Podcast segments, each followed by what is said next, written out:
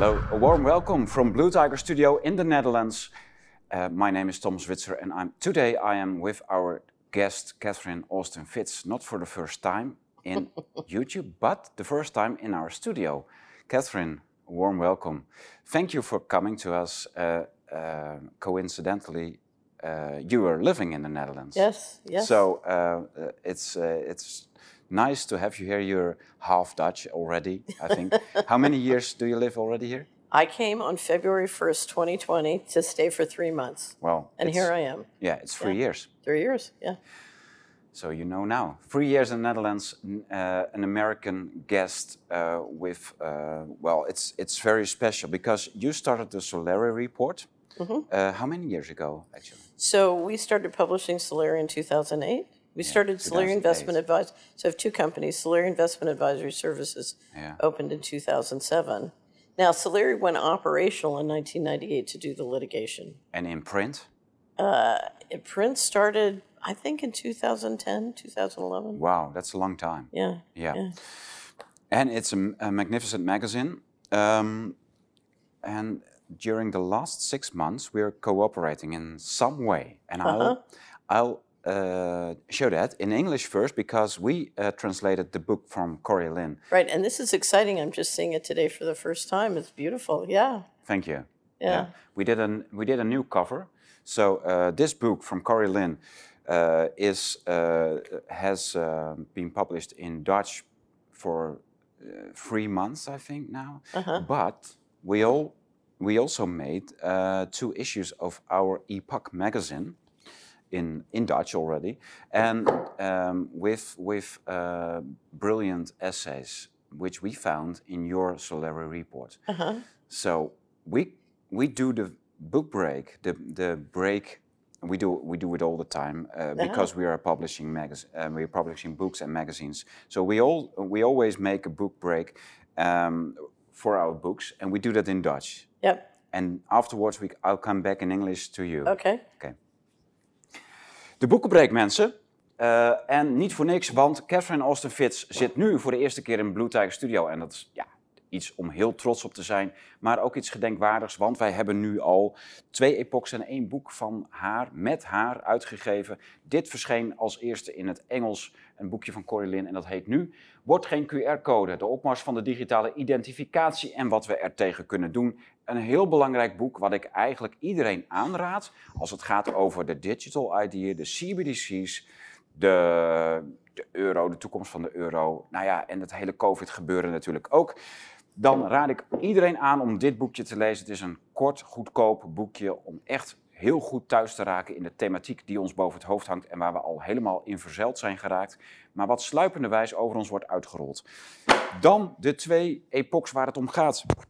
De CBDC-epoch, dus het plan, nou eigenlijk gewoon de CBDC zelf. Dat is een thema wat heel belangrijk is. En deze, het laatste nummer wat verschenen is van Epoch, de Going Direct Reset, als het plan achter de CBDC's. Dus wat en wie en hoe is dat allemaal bedacht?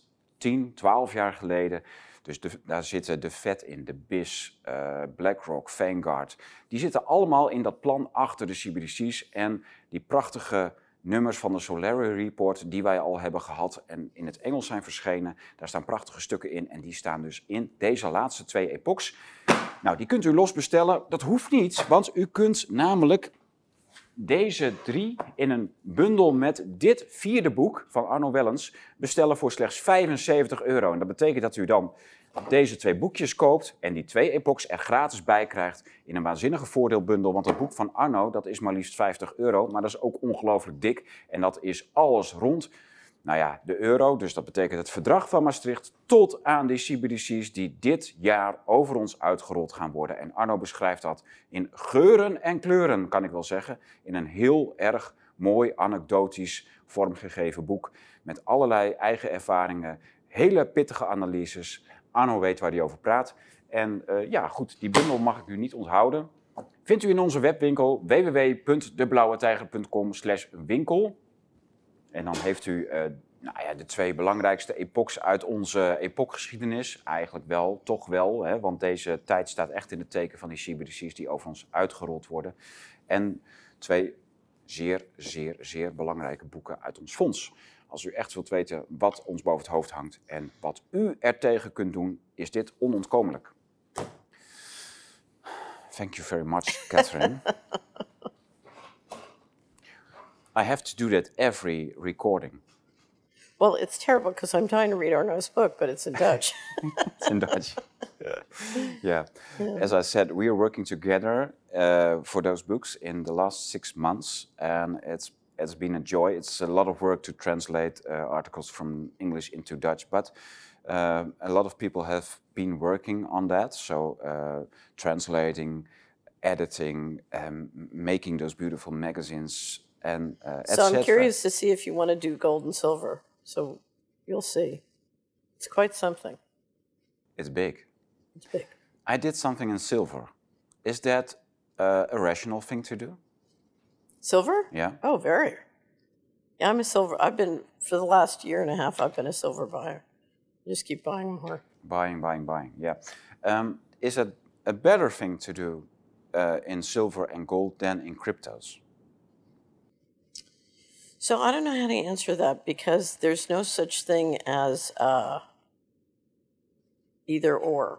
It's not a 0-1 choice. So when you look at where you put your assets and how you organize them, it's for, you know, if I was going to try and take money across the border, I'd prefer to have crypto than gold and silver.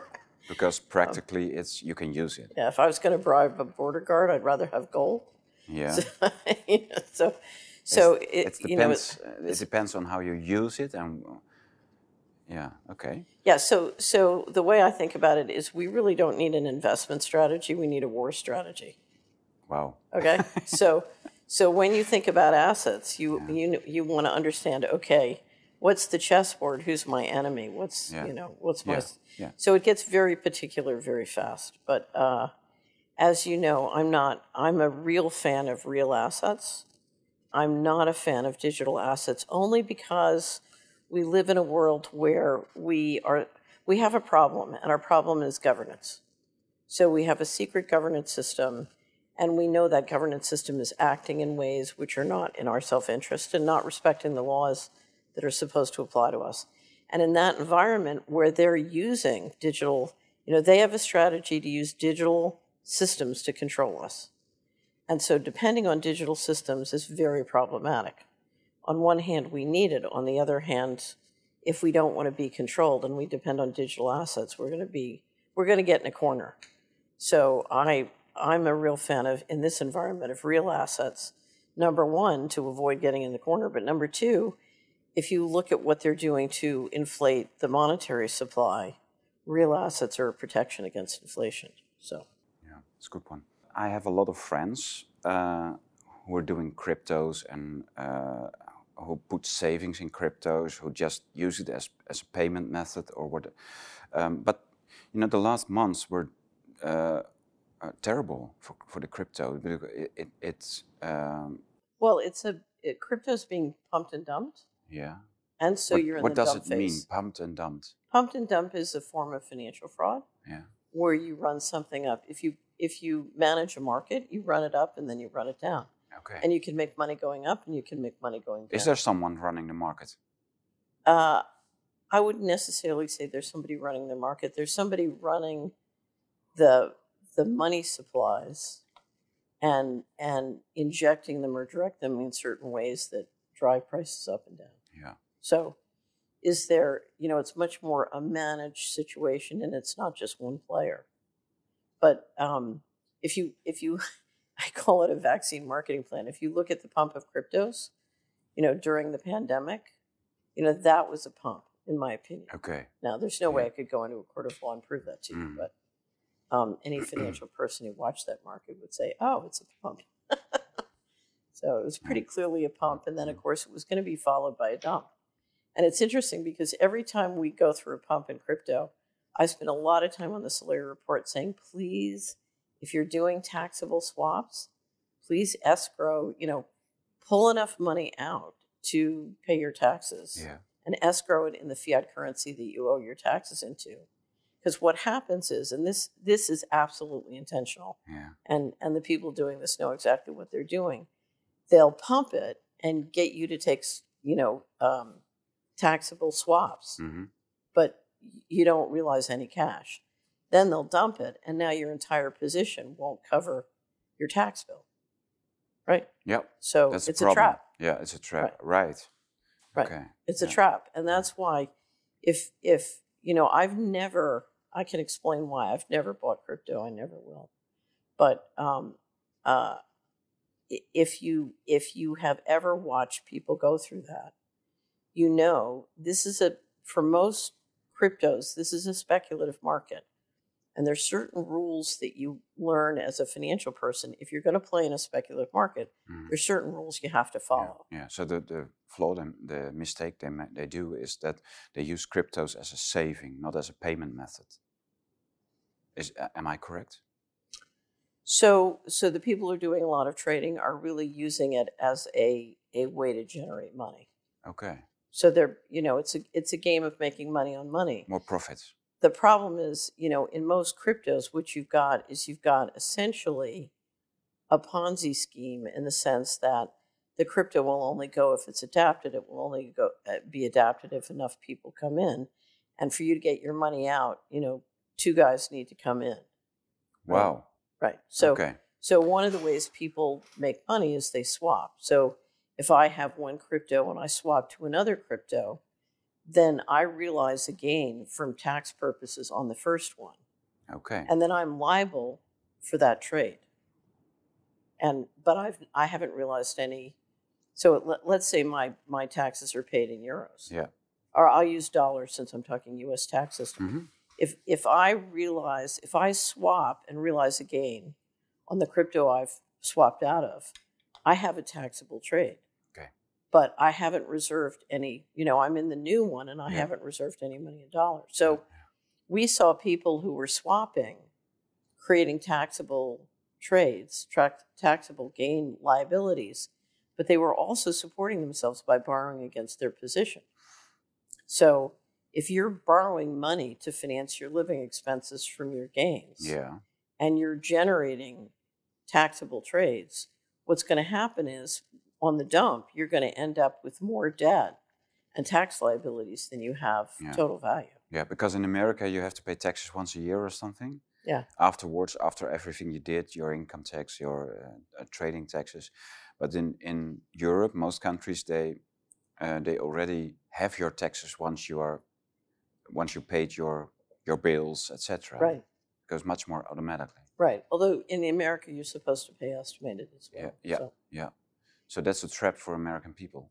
Well, here's the thing. Whenever you play, and you'll see when you get our new edition, we had a wonderful attorney here in Europe do a presentation on gold and silver. Before you move into a market of any assets, you need to know what the regulatory and tax treatments are before you start to trade. Mm-hmm. And what we've seen in crypto is a huge amount of people move into crypto before they were clear what the tax and legal. Never forget the first conference I went to. I had a whole group of people in a room, and they were talking about, this is wonderful. It's secret, so we don't have to pay taxes. We can just trade money. Yeah. And it's all secret. Is that true? No, of course it's not true. Mm. I hear them saying that until this day. Whatever you pay in crypto, it's secret. No one sees it. How do you respond on that? It's complete yeah. Okay. It's just totally yeah. They see everything. So it gets complicated, but first of all, if you look at crypto, a lot of the in and out is controlled and is tracked. So whether it's the in and out on your keyboard or the in and out in your bank account, they're watching the in and outs. If you talk to the people I trust on security, they basically think that the intelligence agencies that ultimately can get everything. Mm-hmm. But the reality is, the way you control crypto is not through the digital systems. The way you control is through the people. So let's say you did a trade with someone, the ability of the enforcement and regulatory people to get that person to tell all is remarkable. I've watched it. So, you know, if you look at any trading or realization you're doing of the human system, it comes down to, you know, can the regulation and enforcement act and get whatever intelligence they need from the humans that you're trading with? And usually the answer is yes. Okay. Right. So as a practical matter, you should assume that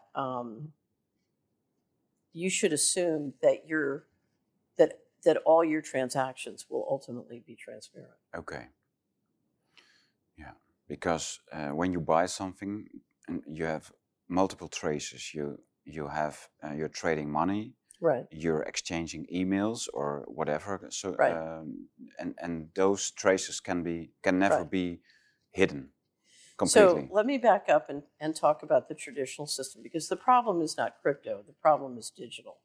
You know, so we're talking about digital versus analog. But there are three legal cases. One was mine. One was, do you know who Bill Binney is? Former NSA.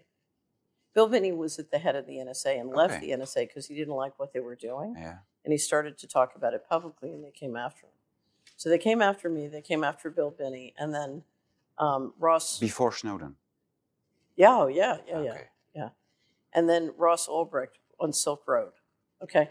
Now, if you look at the three cases, they tried to get 100% of our digital records on Bill and me, and they could never get 100%. We were always able to keep a copy. And you know, one, I spent a fortune on legal expenses. Bill, he was smart as a whip because he dealt with NSA and he knew. You know, Ross was young and didn't understand he was being targeted. They were able to get 100% of his digital records, and so he could be falsely framed, yeah. whereas we could not. Yeah. So they tried to falsely frame me, but they could never get 100% of the records, and and it was the same with Binney. Mm. Now, if I'd had my money in crypto, they would have been able to falsely frame me all day long. And what was interesting is when I looked at I first... Why could they do that? Because it would be much easier for them to falsify records and claim, you know, that I had done these trades. Ah, okay. So when you have your money in cryptos, they can make up false claims or... I believe. So yeah. Now, that doesn't mean they're going to do it to everybody, but what it meant was, what I will tell you is whenever you're transacting digitally, and I don't mean just crypto, I mean, you know, Visa or MasterCard, whenever you're transacting digitally, make sure you have a complete archive of your records. Okay. Okay, and it's not just crypto, it's Visa, it's your bank statements. Make sure you have 100% archive. Print. Yeah, absolutely. Yeah, yeah. Or you can keep it digital. Well, you know, you can keep a digital file and keep several hard disks, keep it separate. Yeah. But always make sure you have a copy of your records, and right. you can't be, you know, they can't falsify. Yeah. Now, when I looked at crypto, when I first did it, I did a very serious due diligence on Bitcoin and crypto.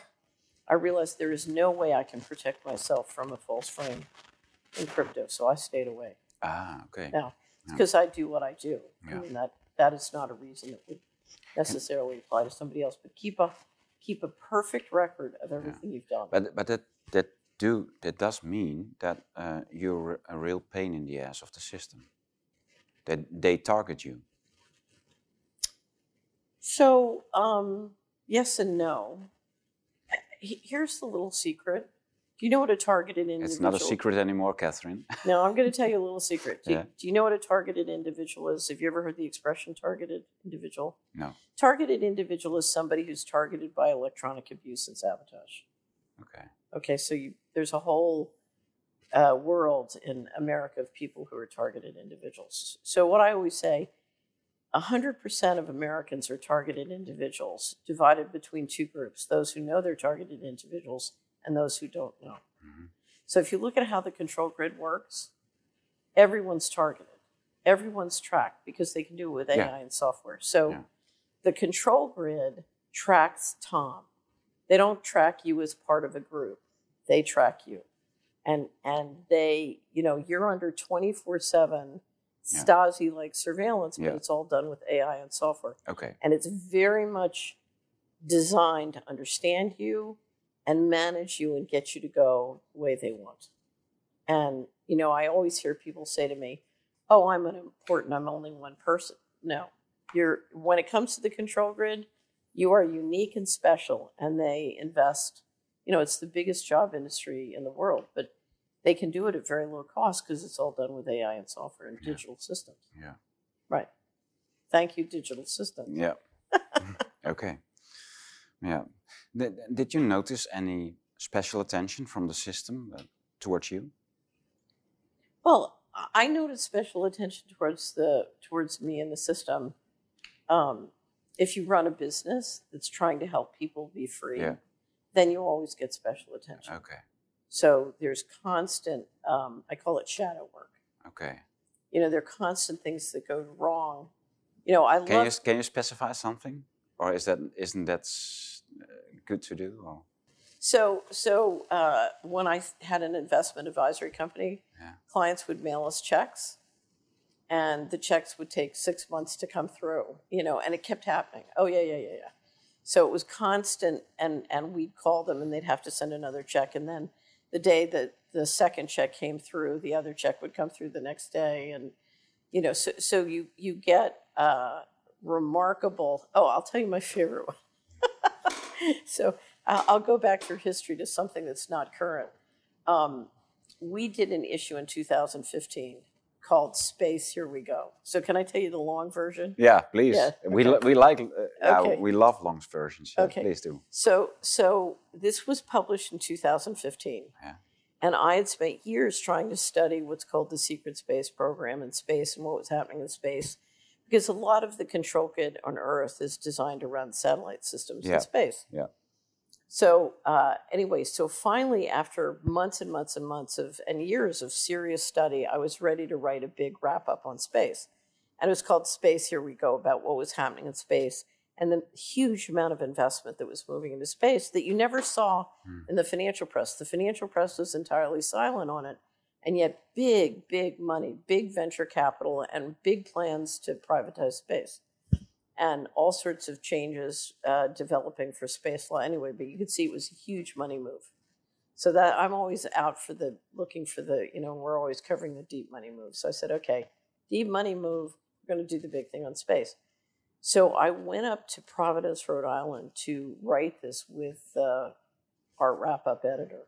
And I got a hotel room in Providence. I'm up on the 26th floor, and we're working for days round the clock, writing, talking, figuring it out. And I was unbelievably pleased with it. I was so excited. I had finished sort of the whole web presentation, and the editor went home late at night, and I was going to stay up and record my audio presentation. And I'm so excited because I've been working on this for years and now months to bring it down, and I'm ready to share it, and it's great. I love it. So I sit down and I start to record, blah, blah, blah, blah, blah. And suddenly, I'm up on the 26th floor and the drapes are closed, huge glass windows. I hear a noise that is the most alien, eerie noise I've ever heard. And it's right outside the window. And it's phenomenally loud. And I'm thinking, what is that? What is that? So I go over and I throw open the drapes, literally expecting to see a black helicopter, and there's nothing. And, you know, but it was the scariest noise I've ever heard. So I closed the drapes. They can do that. I don't know. Yeah. I mean, I know what happened, but I can't tell you why. So I sit down to record, and I start to record again, and then I stop and I go back and listen. You know, and I'm basically a pretty fearless person, but I, you know, the first 3 minutes sounds great. You know, I'm so excited and happy. The second 3 minutes sounds like I'm terrified. So I thought, okay, stop.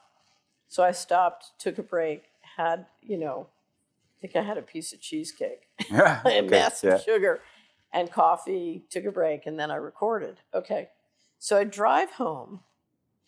I call our graphic designer, who at that time was not in the Netherlands, was out in California. Wow. And I said, okay, it's up on the web. This is fantastic. It's ready to go to print.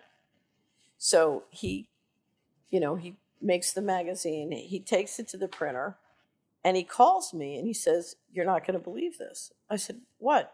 He said, the printer put it on the print machine, and the print machine stopped, and nobody can figure out why. Really? Yeah. So he said the print machine stopped its dead. And then he called me back a couple days later, and he said they're going to have to get a guy from Xerox to fly out because nobody can figure it out. So they get a guy from Xerox out. He can't fix it, so they have to send a new print machine. By this time, it's like 4 or 5 weeks delay. Really? Okay. So finally, after all these different delays, the printer makes the thing. They ship it. And I said, look, it's so late. I need 50 at least to get out to the important people. Yeah. FedEx me a box of 50. Yeah. And then ship the rest, you know, ground, UPS or whatever. 19 days later, the box of 50 ends up back in Pasadena with only 15 books and 35 gone. No way. Yeah. Well, the guy said, he said, Ben at that time was in his 70s. He said, you know, I've been doing this for 50 years. This is the first time. He said, this can't happen. Yeah. I said, well, I guess they wanted hard copy, Ben. I don't know what to tell you. Okay, so the rest of the boxes get to Tennessee, but they stop in a distribution center about an hour away, and they won't deliver them. They just sit there. We can see them on the tracking. We call them, and they won't deliver them. So finally, I get my operations chief and her husband in a big pickup truck, and we send them to the we called the distribution and said they better come today. And they said, well, we can't bring it today because it's going to snow. Well, there's no snow. It's just so we sent them down to the distribution center. We didn't tell we were coming, and they refused to give them the books, even though it was a pickup for our, you know, it's ours. Mm-hmm. So my operations chief basically sat there and said, okay, I'm going to call the police. I'm going to call the sheriff. I'm going to have you arrested if you don't give them. And so finally they put him in the truck, and that's how we got them. Unbelievable. I mean, we had to spring. Anyway, so, and then when, of course, we shot them out, the mailing problems, and, you know, what happens is a lot of them don't get through, and you have to mail another one. Yeah. So the customer services work is enormous. But anyway, but it finally got out there, and it was great. But if you look at the expense of printing and distributing those magazines, you know, with all that sort of little interference. Now, if I was to say, you know, what somebody might say from the other side was, well, that was all just a coincidence. Yeah. But if you look at all the mailing and distribution problems that we encounter, or all the systems and phone, the mysterious, you know, for example, this is one of my favorite. I did an interview many years ago with John Rappaport called The Matrix Revealed. That was one of my favorite interviews on the Solari Report. And John, for years, has done these interviews of insiders that are fantastic and very helpful to help you understand how the system really works. Anyway, so I knew that this was going to be a difficult, I was concerned about sabotage. So I was in a hotel. I was in a corporate hotel in California, and I set up 3 different phone and internet access systems, as well as an offline battery electrical system. Yeah. I had to use every one of them during the interview. Really? And I was able to keep switching around without John realizing what was up. But I literally... And then they shut down the electricity in my hotel room. Unbelievable. That was unbelievable. So you only had the battery operated. Yeah. Unbelievable. But I also had a hotspot on the phone, and you know, so the phone had a battery and the laptop had a battery, even though but I couldn't believe it because I hadn't seen that one before with the electricity in the room going down. They can do a lot. Apparently. Yeah. Well, we have, we've been through something here as well. Many things actually, including the most unbelievable things with the mailing service. Yeah. For the magazine I just showed you, so the Epoch. It's unbelievable what they can do to frustrate the operating and the digital systems make it possible. Yeah. So I'm telling you, everyone's targeted. Everyone. If you look at how the control grid works, and I'm happy to walk through it and explain it. But every person is targeted, and every person is financially harvested. Every person is managed. Okay. And it's quite, you know, I call it the data beast. It's quite extraordinary how it works.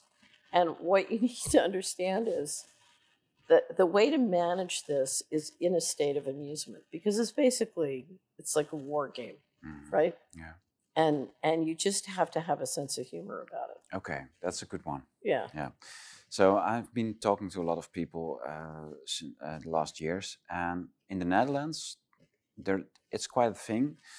A lot of people are claiming that it's just coincidence. It's just the stupidity of ordinary people in high government places or big money, big business places. And they just make mistakes. They're just stupid. And then I have to stay calm. And I say, yes, it's a question. It's always the question whether the world is run by stupidity or evil. And then I'm talking, I continue to say, lately I just start believing that evil is more important than stupidity, and explaining it. How do you respond on things like that? So my personal experience in Washington and Wall Street is the people who run the world are very smart, but it's a very organic process, and things go right and things go wrong, mm-hmm. And sometimes it can feel stupid. What's important to understand is trend and direction reflects plans. Okay. Mm-hmm. So, in Washington, you would have the Sunday talk shows, and yeah. then you'd have the budget. And the budget is engineered so we all go to Rome. And the talk show is saying, we're going to Paris, we're going to Paris, we're going to Paris. But if you're watching the budgets, we're already there. Yeah. We're going to Rome. And everybody's incentivized to go to Rome. Now, things may hiccup and they may make, Yeah. So the civil servants in this agency really think we're going to Paris, and they make a mistake, and, it gets messy and organic. So, but generally, once these guys have decided, okay, we're going to Rome, we engineer all the money and incentives, so everybody goes to Rome, and then things go right and things go wrong, but they keep going to Rome unless they change their mind. Something could happen and say, well, we were going to Rome, but let's go to, Bucharest. So the process is organic, and lots of stupid things go on. Yeah. But the plan is almost always intelligent for what they want to accomplish. Now, it looks, if you really think we're trying to go to Paris, the fact that everybody's going wrong looks like they're making a mistake or they're stupid, yeah. but they're not. No. Right. So it's now a lot of people want to be able to go along with City Hall and not fight City Hall, is the way we would describe it in America. And so it's very convenient to believe that this is happening because people are stupid. And there are many people in the establishment. I was just having a conversation with a venture capitalist about this. You'll get a message in the sort of early private placements. You saw this on Facebook. Somebody would be approached and say, I want to put $50,000 in Facebook stock because I'm told this is going to go. Mm. And then you'd say, well, why do you think it's a good investment? They would have no idea. Mm. They just knew that an insider told them this is going to go, and so they wanted to do it. So they sound stupid, but they're not making their investment decision based on sound investment analysis or due diligence. They're making their assessment based on a tip. And so it looks stupid, but they would say it's not stupid. That's how it works. Yeah. Speaking on investment, how do you advise people to invest in a world where it's not about money and the digital, but always about the political system? So if you come in, we're working on launching a new, I would describe it as a curriculum. It's called Building Wealth. And there's 6 parts. We'll launch it at the end of February. Okay. And the first part is called Your Free and Inspired Life. Because, I was an investment advisor for 10 years. I don't do it anymore, so I'm no longer an investment advisor. But the first thing you have to understand is, all your time and resources should organize around helping you achieve what you're here to achieve. Mm-hmm. Right. And so, if you go to a financial planner will persuade you to put as much money as possible into the national security state, right? But you're not here to be harvested to finance the national security state. You're here to build a Blue Tiger or to educate people, or, you know, everybody has a purpose. Yeah. Right. And so the first thing you need to understand if you're going to have a successful war strategy and investment strategy as part of your war strategy is, what are you here to do? You know, what's your purpose? Yeah. So, and if your goal is to have a free and inspired life, the question is, okay, how are you going to get there? Now, if you look at the other, we call them stripes. So there's 6 stripes. The first is your free and inspired life, and each person is unique. And that's why if anybody comes and says you should have 20% of your assets in X, don't listen to them. Because when I was an investment advisor, I would literally tell the 2 different people the opposite thing in a day, because one should go to Paris and the other should go to Rome. You know, so you're unique, and it has to organize around that. The second one is navigation tools. And it starts off with a quote from me that says, there's an official narrative and there's a reality. And the official narrative is for cocktail parties, and reality is for your investment plan and risk management. You know, and please have both. That was my question. Don't use reality at the cocktail party, and don't use the official narrative for your investment plan, because otherwise you'll end up broke. Okay. Right. Okay, so navigation tools is about getting a good map, and that's what you do. You know, you're basically publishing maps for people to tell them, you know, what the reality really is, right? Yeah. Okay. So the third one is called risk management. And here's the reality. A healthcare fraud can wipe out 3 generations of family capital, right? So we're in a world where if you don't get the risk management right, there's no point in accumulating financial capital because you lose it, right? So you need to understand what the risks, you know, if this is a war, you need to understand what your risks are and how to protect assets. So you mean the healthcare crisis we're in now, because they're not offering really healthcare, can wipe out 3 generations of family wealth. Right. How do they do that? So I wrote, when the pandemic started, I wrote an article called The Injection Fraud. And I told, one of the things that happened to me was when I was an investment advisor, is many of the clients who came to me had experience with either serious financial fraud or healthcare fraud. And what I discovered was that one serious vaccine injury can cost a family $1 to $5 million. So what's the point of going to work? Because again, in America, you have to pay it yourself. Right. Yeah.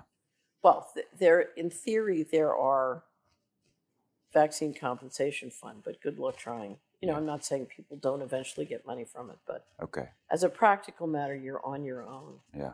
There are some public resources available for education and other things, but if you really look what actual families go through, you know, they're out a very significant amount of either time or money or both. So,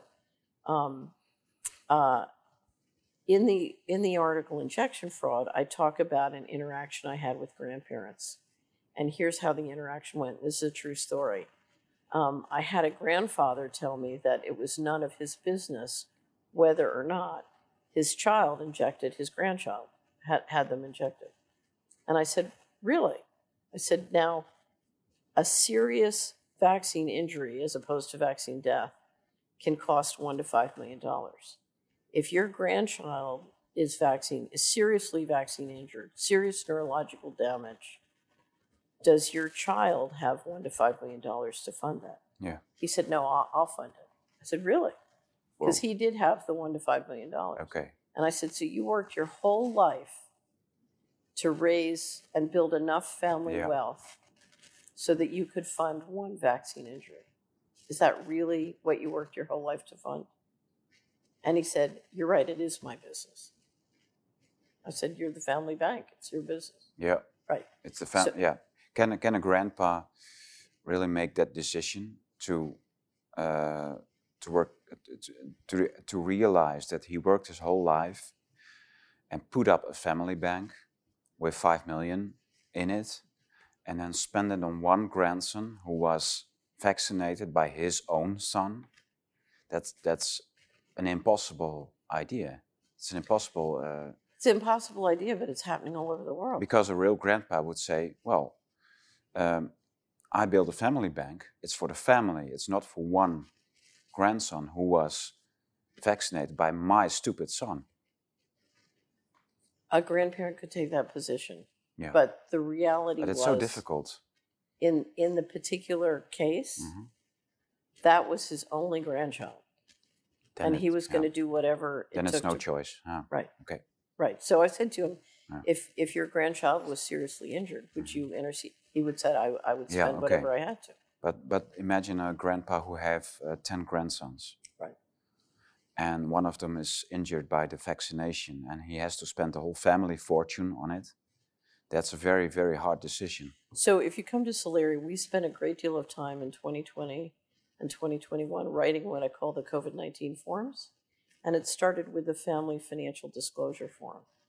And the Family Financial Disclosure Form is a very detailed form, very thorough, long.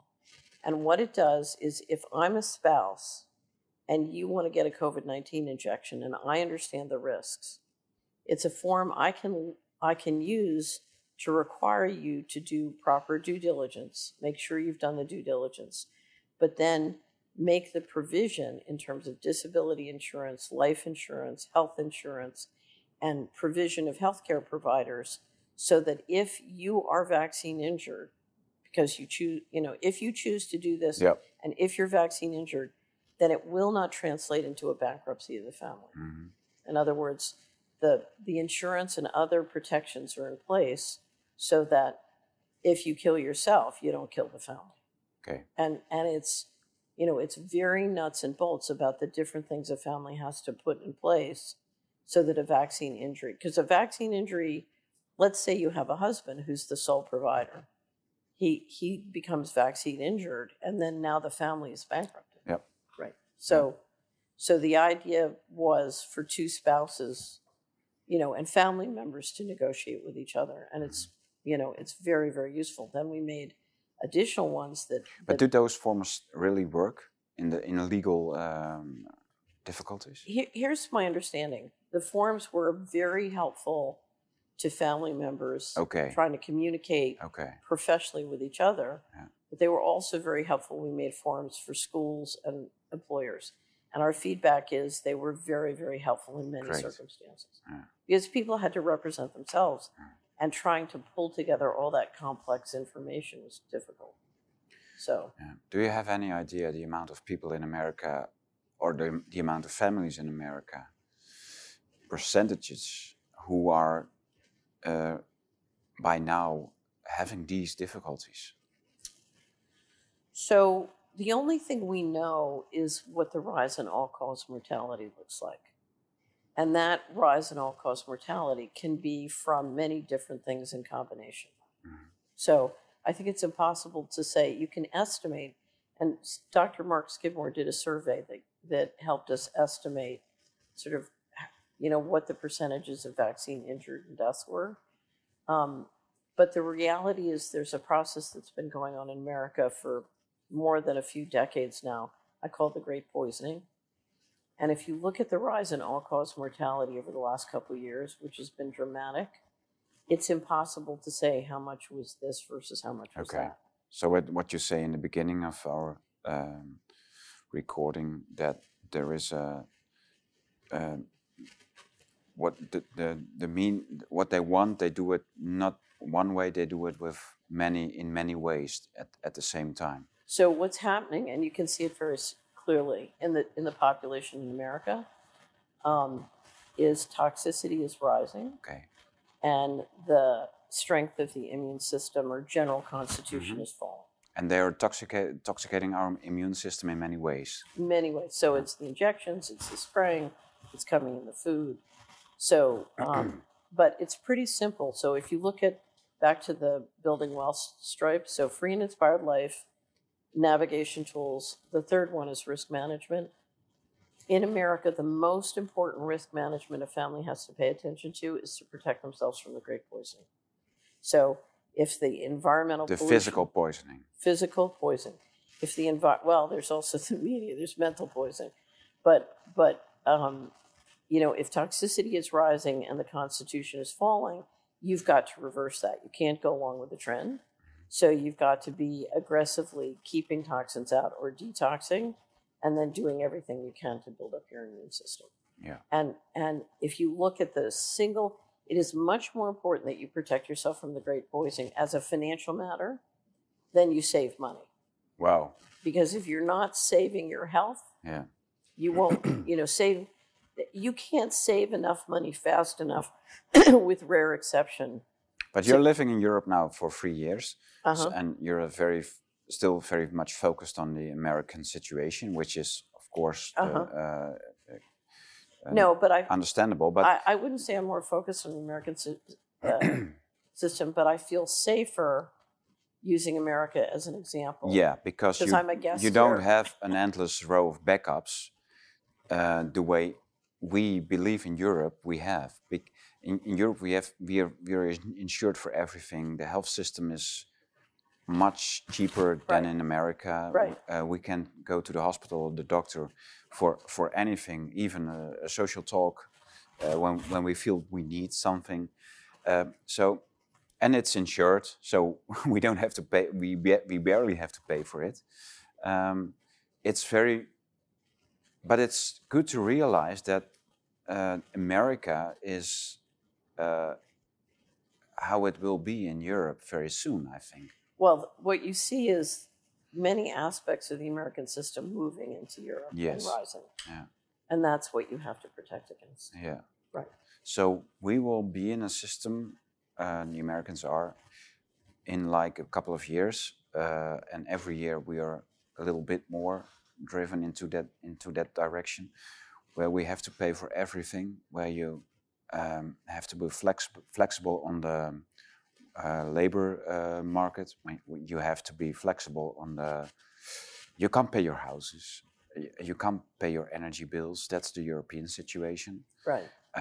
And the healthcare situation in America is a different thing, but it will come to Europe as well.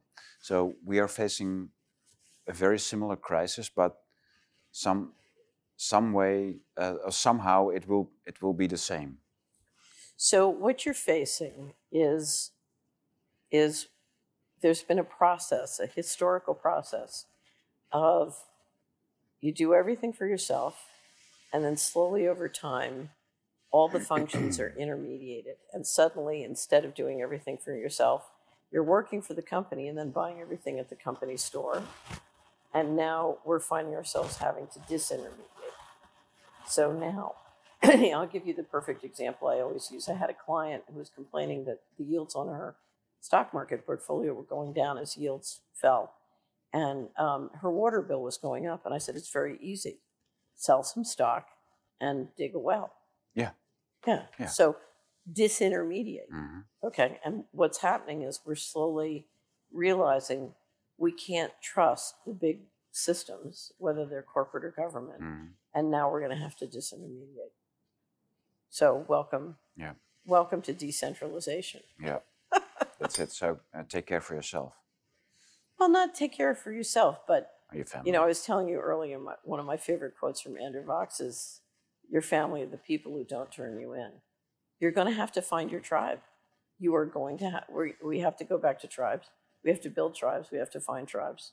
You're so good in making bridges. I should do. What?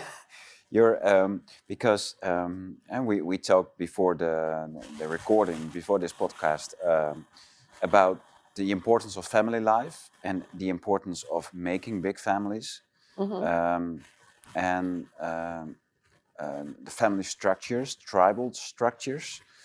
So we are during 1.5 century of nation states, say roughly since 1848, we are taught that the nation states provide everything and that the authority of the state and its representatives are better than anything we had before.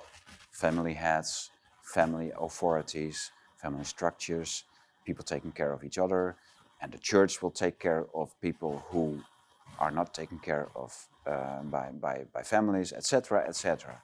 All the natural structures are taken down by the nation state.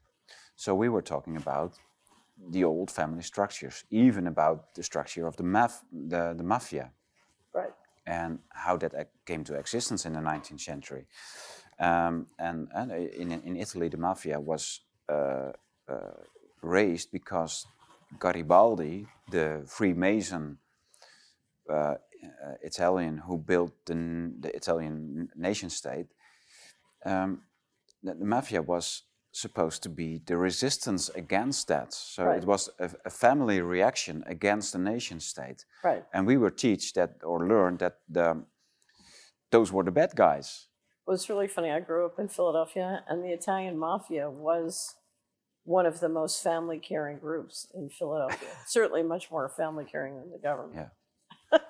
But Catherine, they did it just on purpose. That they wanted to be friends with ordinary people, and they wanted to show their wealth care and their.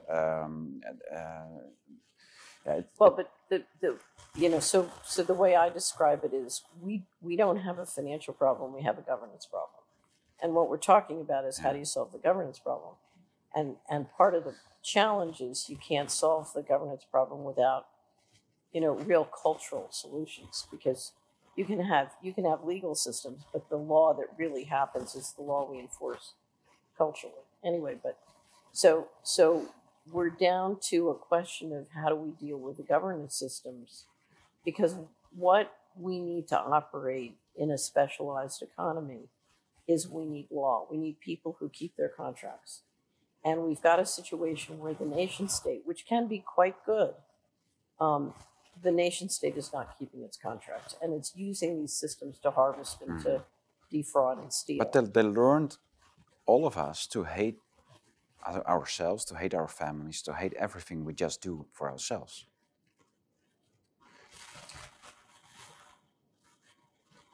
They teach us to love the state and to hate anything else. Well, you're trying. Whenever you're in a system, the system tries to get everybody to pull in the same direction as the system. And the nation state, so if you look at the Netherlands, I did a big study on the pension fund systems globally in 2017. Which is at the moment a big problem in the Netherlands. Well, but here's what's interesting.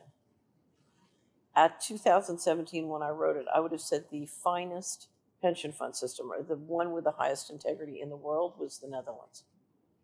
There was a, I'd have to go back and look at all my research, but the Netherlands had made an incredible effort in the 70s to bring the system to a point where it could deal with the baby boomers. Now, if you look at some of the things that happened later, that's where the problems come in. But the effort in the 70s in terms of trying to make sure that the pension fund system was sound were quite remarkable. And I've always wanted to go back and figure out how did they do that, because politically, we couldn't get it done in the United States. That was the problem. You could never talk a democracy into doing the right thing. Financially, it was part of the problem. But what I'm saying is, if you look at the national system could be made to work. It's not. I think a tribal system in many ways is better, and a family system. But if you're going to have a successful civilization, you have to create and grow successful people. And the question is, okay, how do you do that? And you need successful families, and you need successful tribes, and then you need successful systems, whether it's national or something else, that can handle the roads and bridges, right? Because families and tribes, don't do infrastructure. So there's a layering of these things, but ultimately a human civilization is a living system, and it's grown one person at a time. You have to grow up excellent people. Where does it start? That when you have a healthy system with families and tribes and communicating to each other, sending representatives to a kind of gathering where they decide to make bridges and roads and dig waterways and etc. And the level that there is an autonomous nation state or an international global system which is contradicting the natural layer of families and tribes. So what you would want, because there are many different ways to do this. You know, and a lot of this comes down to what does a group of people decide that they will agree to do and support? Yeah. You know, so there's a consensus making. But what you want, because we have living, so let me go through the stripes. So after risk management, we go to living equity. And living equity is people, it's animals, it's the environment, it's the land, it's all the living things, and particularly the living things that under our current system of law can't be owned or traded. You know, so people can't be traded as an asset, although that's where Mr. Global is trying to go. So it's our living equity. And then the next stripe is financial equity. And then the last is called Turtle Fourth, which I'll go into. But if you look at living equity and financial equity, in the current financial system, there's a win-lose relationship between financial equity and living equity. Okay. So somebody can make a tremendous amount of money coming into a community, harvesting it in a variety of ways, leaving it decimated, and that's a profitable business. You know, so I bring in narcotics, I, you know, destroy the community, I make a fortune, I end up owning the land for cheap. You know, so look at the people picking up land and cheap in the Ukraine, they're going to make a fortune on that is what they expect.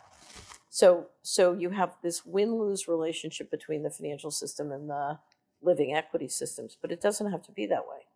You can turn it to a positive relationship where literally the healthier the environment gets, the more money we make on making the environment healthy. So that can be, you know, that fundamental change. Now, whether you're governing things through families, tribes, or nation states, it doesn't matter. If you're incentivizing everybody to make money by destroying the living systems, it ain't going to work. Yeah, okay. Right? So they're really a parasite. They want to keep us alive and harvesting them as much as they can.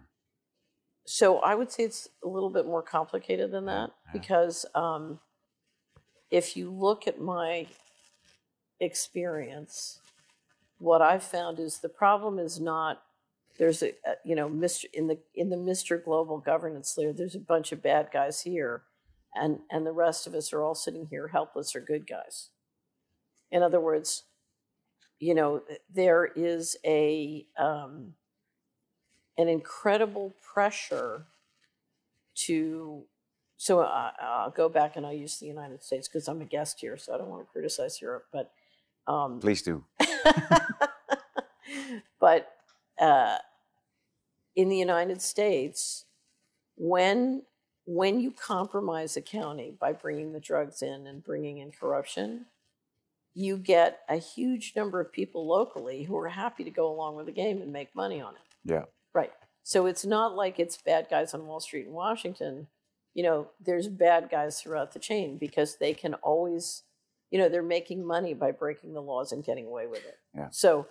So it's a prisoner's dilemma. If you go back and you look at the story of crucifixion, Pontius Pilate knew it was a bad deal to crucify Jesus. So he offered the crowd a choice, the criminal or Jesus, and the crowd chose the criminal, right?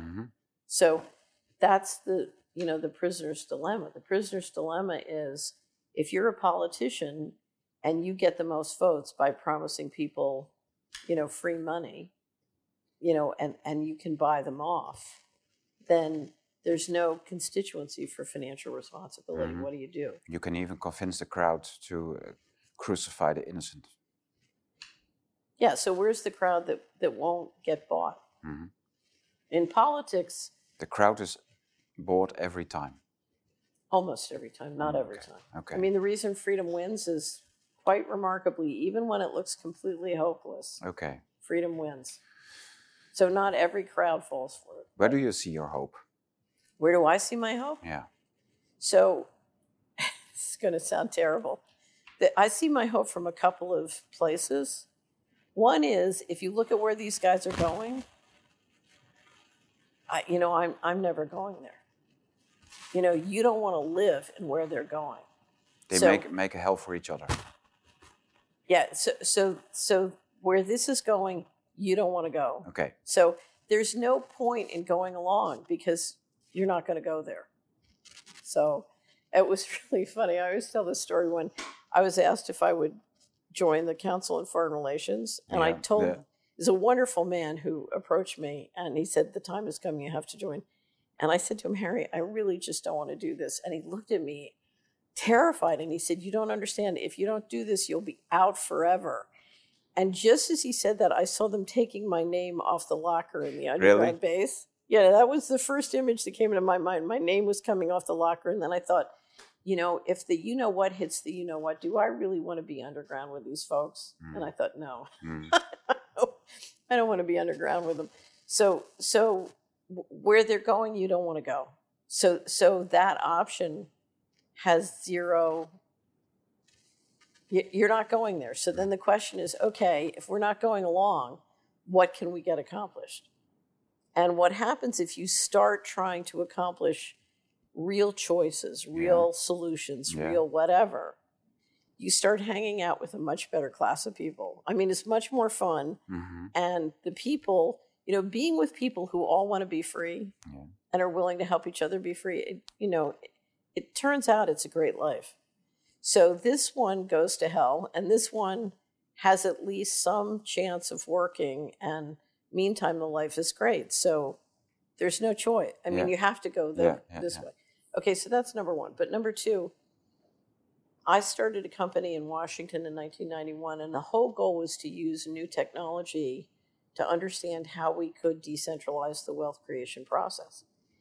And I got all the data for all the government spending, the federal government spending and credit. And I looked at what could happen if we re-engineered the economy so that living equity and financial equity had a win-win relationship. And a lot of it had to do with being able to basically finance places, you know, with equity. And when we ran the simulations, the wealth creation was so great, I thought the guys doing the simulations had made a mistake. I was like, that can't be right. That can't be right. And then when I finally realized what could happen, I couldn't believe it. And it's what helped me understand that the current economic system has what I call a negative return on investment. And so, and it uses government money to constantly subsidize us to go in directions that centralize control, but are fantastically wasteful. I mean, look at all your time that's wasted with mail problems. Translate that by millions of people in the economy. Mm.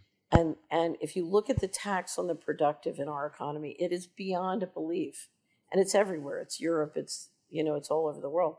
And when I finally realized the extraordinary hidden invisible tax from tyranny, I couldn't stop laughing for a week. As I keep telling people, I couldn't stop laughing for a week, because what I realized as an investment banker is the wealth creation that is possible if we were able to evolve to a human civilization and freedom. Yeah. Oh my God, it's unbelievable. Yeah, it's incredible. Yeah, it's incredible. Yeah, you have little experiments, and I heard lately about an experiment in Austria where a couple of villages worked together to create a health system. They had their own coin, etc. Within 2 years, they had their own energy plant. All villages were restored in a marvelous condition, and then the government shut it down because it was too successful. Right. So that's how it works. Wealth is the most natural.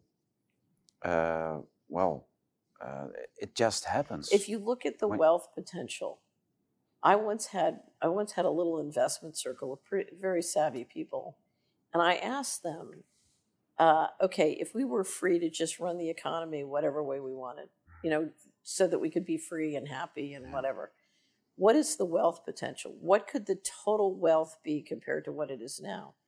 And, you know, it was all over the map, but basically the median wealth creation was 100 times. 100 times? 100 times. That's incredible. Now, that doesn't mean 100 times in one generation, but if you look at what we could do with just the technology we have. But I'll tell you what the hard part of this, and if I was Mr. Global, here's what I would say to refute what Catherine is saying. Here's how I'd refute. Mm-hmm. That's all very well and good, but you're envisioning a culture which is far more civilized and advanced than the culture we have now. Yeah. If you look at what we're managing, we're not managing people who can achieve that level of culture. Yeah. Now, that's where Mr. Global and I disagree. I think we can achieve that level of culture, but we have to grow up as a civilization, and we have to be capable of having a system of law which is not subject to price. So you put a very large amount of hope in ordinary people. Absolutely. Mm-hmm. Because I know ordinary people with the right markets, the right feedback system, and the right legal system, whether it's the tribe, the family, or the nation state, you know, I've seen it work. It can work. Mm-hmm. So, but, you know, the problem with what I'm proposing is if you're Mr. Global and you have a group of people who are leading, then you're going to be subject to meritocracy. And you're going to argue, one, you don't want to let go of the reins of power because it's dangerous to you. But two, the transition to meritocracy will not do proper risk management, because proper risk management requires transparency about the real risks. And for a variety of reasons, you don't think that's feasible. And you don't think the transition is going to work. So, so they believe that without asserting complete control, they're going to lose control.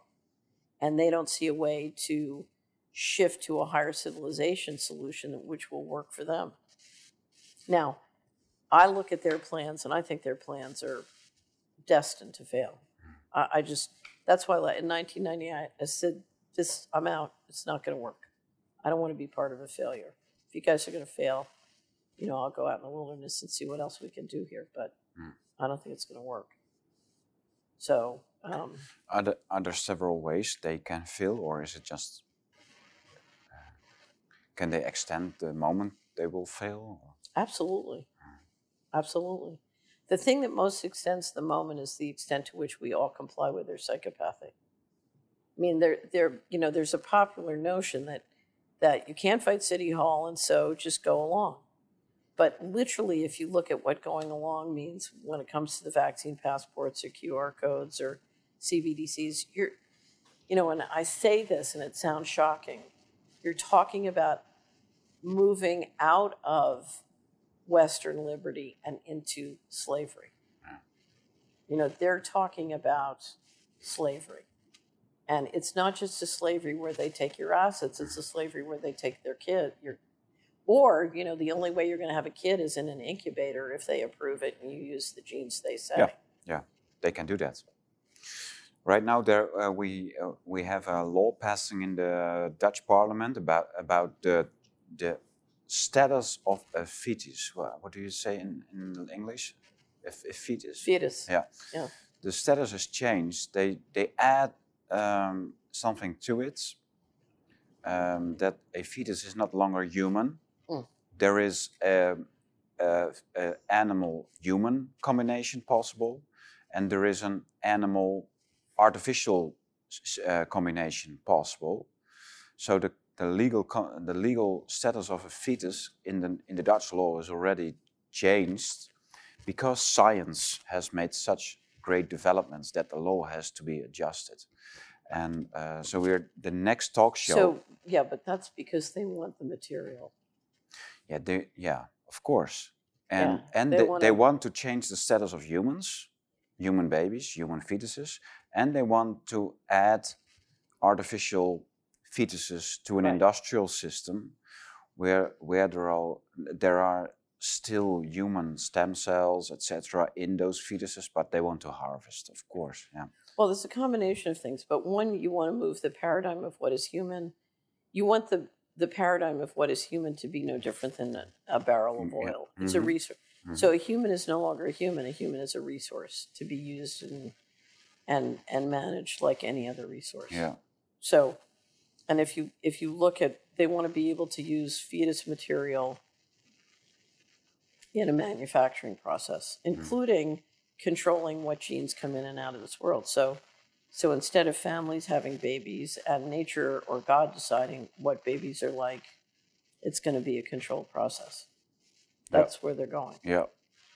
And, you know, the hard part, the advantage I had in 1998 was I could see where they were going sufficient to leave. You know, because I could say it's worth the trouble and the brain damage of going out in the wilderness just to get away from this. And I think part of, if you've lived under, you know, if you've lived in the Netherlands, you've really enjoyed living in a remarkable system. And you've enjoyed, you know, a level of human liberty, which humans haven't enjoyed for the most part throughout history. And it's very hard for you to fathom that Netherlands politicians would deliver you into slavery. I just think that's hard to fathom. And but once you can fathom where transhumanism and technocracy is going to go, that's when you realize, oh, I have nothing to lose by going in the opposite direction. You know, I might as well. I don't want to eat insects, because I always tell people, don't finance farms because it's going to make you money. Finance farms so that you don't end up having to eat insects. That's it. Yeah. We just did this report on it's called Pharma Foods. Mm-hmm. Elsa von Hamelen wrote this piece on Pharma Foods. That's right. She's very much into the farm, healthy food. Well, once you read Pharma Food, if you're not into healthy food, you will really be into healthy food. And that piece is in the current issue? It's in the current issue. It's up on the web presentation, but it hasn't been put in hard copy yet. Yeah. And the next one that you'll get silver and gold and silver. That you should have that very shortly. And then the next one after that is building wealth with the laying out. Because I'll tell you what the real solution is. Because don't worry about the governance systems. Each one of us, freedom and control happen one person at a time. Each one of us has to choose freedom and then has to build it in our own lives. Mm-hmm. And it starts with building a culture that is absolutely dedicated to creating wealth for the individual, creating wealth for the family, creating wealth for the tribe, creating wealth for the nation state. The problem with the current system is it's destroying, it's centralizing wealth. So a few people at the top are getting wealthier, but it's shrinking the pie. They're taking our money and our wealth. Well, the problem is not they're taking our money and our wealth. They're destroying our productivity. Okay. And so we have to be about creating productivity and about creating wealth, you know, for ourselves, for a family, for, you know. Yeah. And that has to be a culture. That has to be a way of life. That has to be an attitude. Because the big secret here is the wealth potential is enormous. Fantastic. But that will be my last question then for you, because... How will they destroy the productivity? What's the strategy? How do they do this? The way they will destroy the productivity is making it impossible for us to create any kind of group or business or enterprise or network of people who can trust each other. Okay. Okay. So it's divide and conquer. The number one divide and conquer is turn men and women against each other. Yeah. Because that's the beginning of a really But that's already happening for 1 century. Yeah. Yeah, but again, you know, the question is, can we reverse it? Yeah. So here's the question. Can Mr. Global stop me and a group of people from connecting, communicating, organizing in a way where we can be productive? Can we do that? Can we, you know, I told you, I keep saying it, Andrew Vox's great line, my family are the people who don't turn me in. Can we create groups of people who will not turn each other in and can be productive together? Because the system is very focused on families, splitting families, indoctrinating children to turning their parents in, setting wives up against their men, and the other way around, etc. Well, it's really funny because in 1998, when I left Washington, I said, look, I have to figure out what's going on. And I'm going to drive all over the country. And I did. I drove over 1 million miles, but it just drove for years everywhere. And I was trying to understand how they were engineering control. And I had this big map of, 3 different generations and different regions. And I was trying to identify all the little games.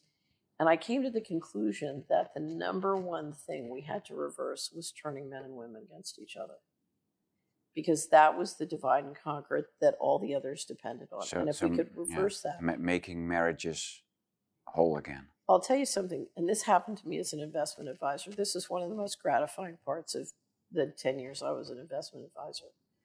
What I discovered, a lot of the first people who came to me were spouses who couldn't get their spouse to understand that there was a real problem in the financial system. And it was usually women who were looking at the living equity and didn't understand the financial equity, trying to talk to their husband who understood financial equity but didn't understand living equity. So it was like, you know, it was like having a couple and one's French and one's German and they can't see, you know.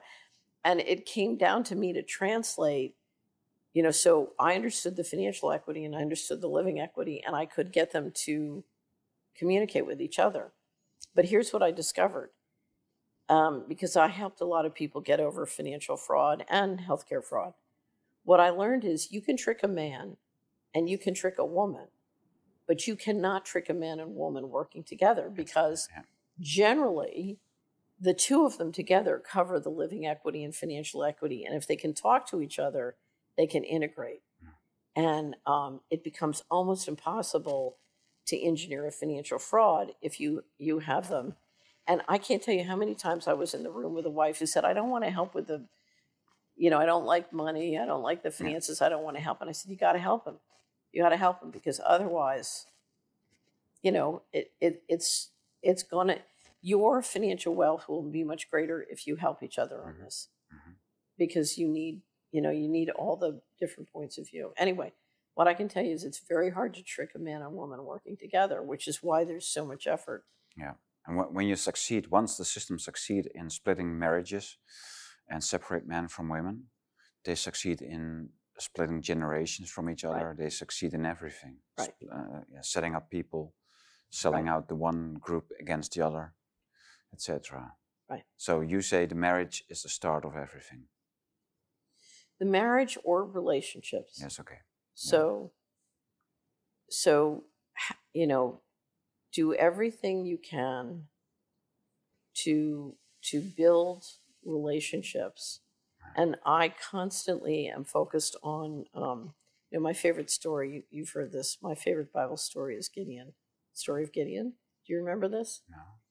If you go to Solari, there's an interview I did with Thomas Meyer on the story of Gideon. And Thomas is a great ally who sort of appreciated why I love the story so much. And we... and then in Visions of Freedom wrap-up, we have Nina Heiner runs Art, Culture, and Art, did a whole thing on the story of Gideon, because it's in art. You know, it's represented in many different painters have done the story of Gideon. But here's the story of Gideon. It's from Judges chapter 6 to 9 in the Bible. So Gideon is a shepherd in Israel. The angel of the Lord comes down and says, Gideon, we want you to throw the Midianites out of Israel. Israel's been occupied by this hateful group of people. And so Gideon says, how am I going to throw the Midianites? I'm a shepherd. He says, I'm the last guy in the last family in the last tribe. I can't throw the Midianites out. And the angel says, oh, we're going to, you know, the Lord's going to do it. We just need you to, you know, be our front man. And so Gideon's suspicious. He thinks he's getting played. You know, he's like, how do I know you're a real angel? You know, it's funny. It's a funny story. Anyway, so he calls for an army. A lot of people show up. The angel comes back and he says, no, Gideon, you got... They're not all faithful. You got a lot of people, but they're not all faithful. We need faithful people. We can't work through just anybody. So Gideon's like, I don't. How am I going to throw them out? You know, I don't have enough soldiers as it is, and you want me to send people home. Anyway, so he sends the unfaithful people home, and the angel comes back and says, well, you only have faithful people, but they're not all competent. We need competent people. So they need to be faithful and competent. So he puts his men through something called the river test, and the people who flunk the test go home. So now Gideon's really worried because he's only got 300 guys. How do you spell his name? Can you write it? Yeah. Because Gideon. I know the story, but... Yeah, Gideon. Okay, Gideon. Yes. Yeah, so, yes. So, I know. So now he's only got 300 guys, and they come down the side of the mountain at night with lanterns and pitchers. They have no weapons. And, you know, but... things that raise the vibration level. And the Midianites are so hateful and suspicious of each other that they jump up and attack each other in the dark. And so Gideon's army wins.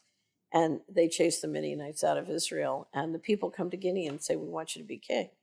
And Gideon says, no, I'm a shepherd. I'm going back to being a shepherd. You know, your problem is you have a king. His name is God. And you weren't worshiping him. So now you need to worship God, not going back to being a shepherd. Anyway, but... Anyway, so it's Judges chapter 6 to 9. Yeah. The moral of the story is, if you're going to do this, you have to have a group of people who are competent and faithful. Yeah.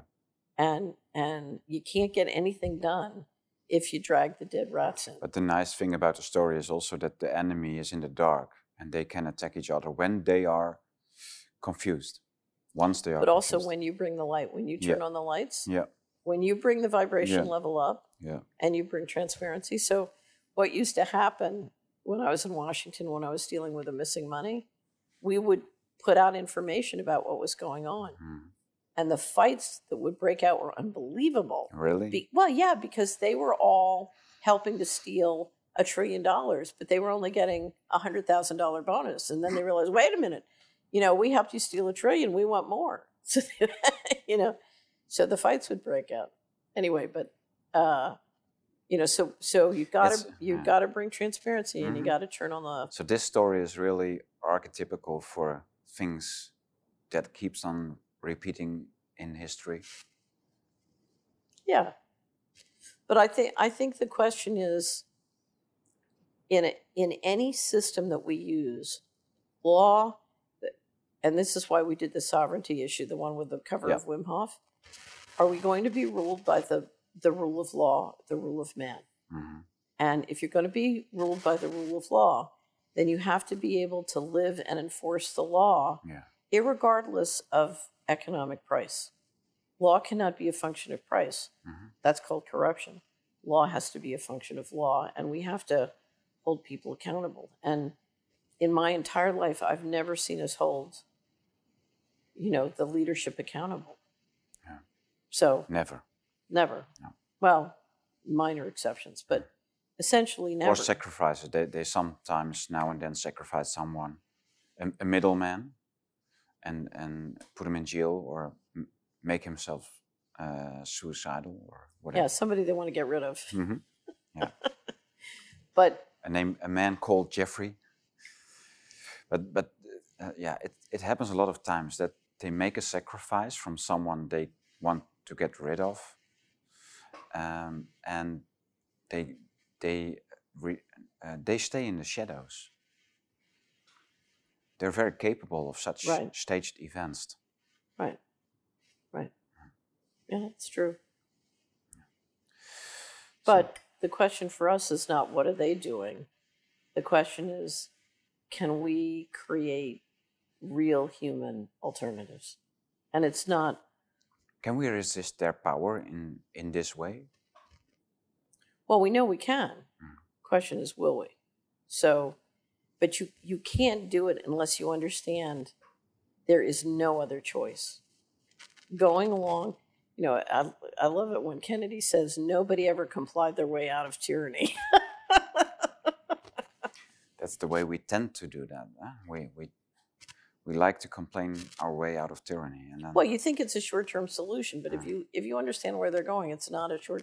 And the funny thing is, a lot of the people who are going, you know, if you look at this system in a highly centralized system, it's not Mr. Global who's doing all of this. We're doing it ourselves. So we are victims, which should not victimize ourselves.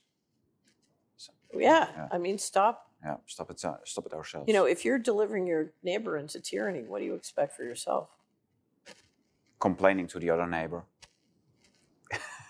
You know. That's what we tend to do.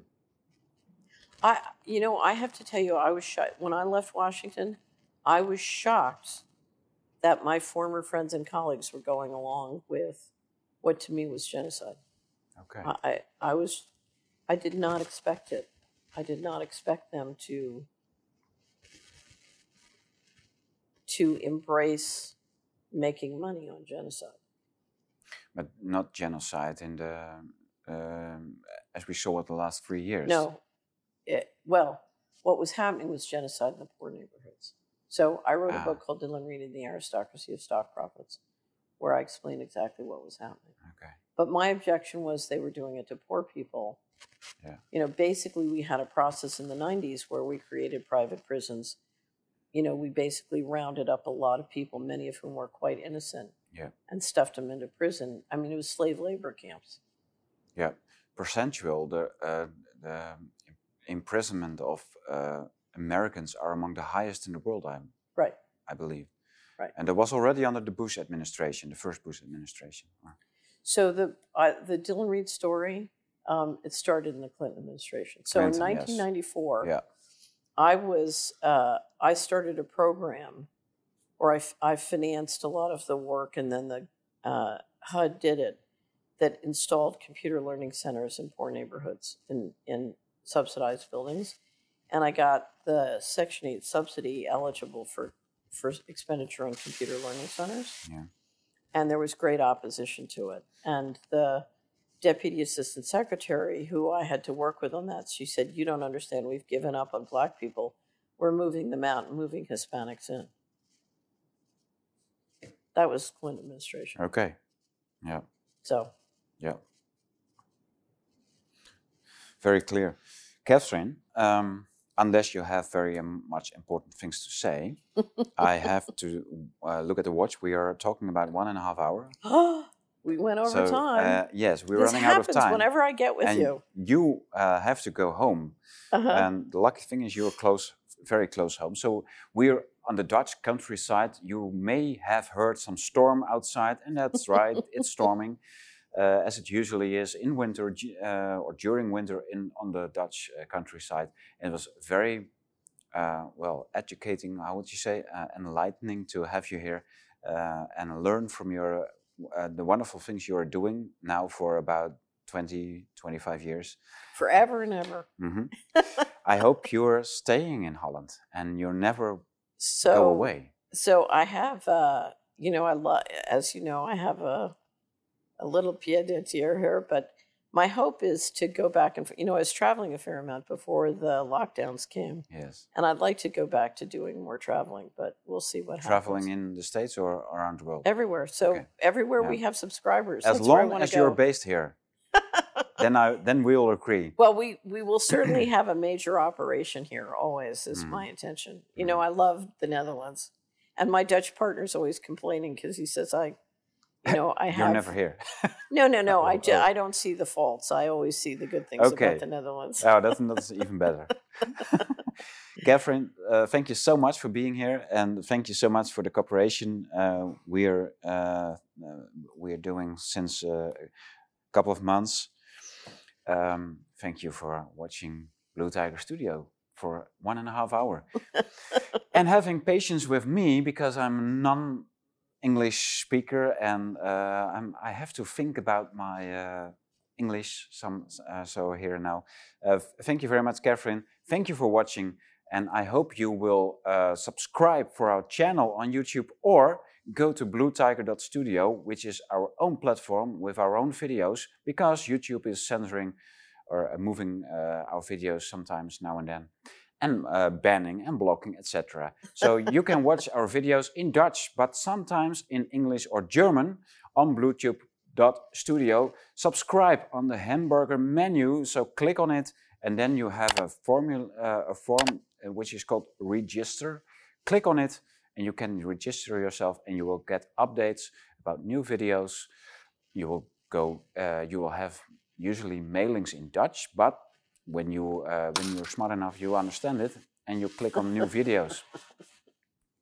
Anyway, we see you next time, and I hope, Catherine, we see you soon. Of course, we're in cahoots. Yeah. So the next one that you should have had by now, but we will have is gold and silver, including a special section on trends in Europe. And farming. And so that's gold and silver. Then the next one is building wealth with all the things we talked about today. Yeah. And then the next one is Pharma Food by Elsa von Hamelen, which is a blockbuster. Nice. So it's up on the web now. Okay. And the interview's up, and but it'll come out. You know, the hard copy comes out the next hard copy after the gold and silver is which was out about 2 weeks ago. It's going to be the building wealth. So nice. Subscribe at the Solari Report. You'll find it below this video. And subscribe to Blue Tiger Studio, which is as important as subscribing to the Solari Report.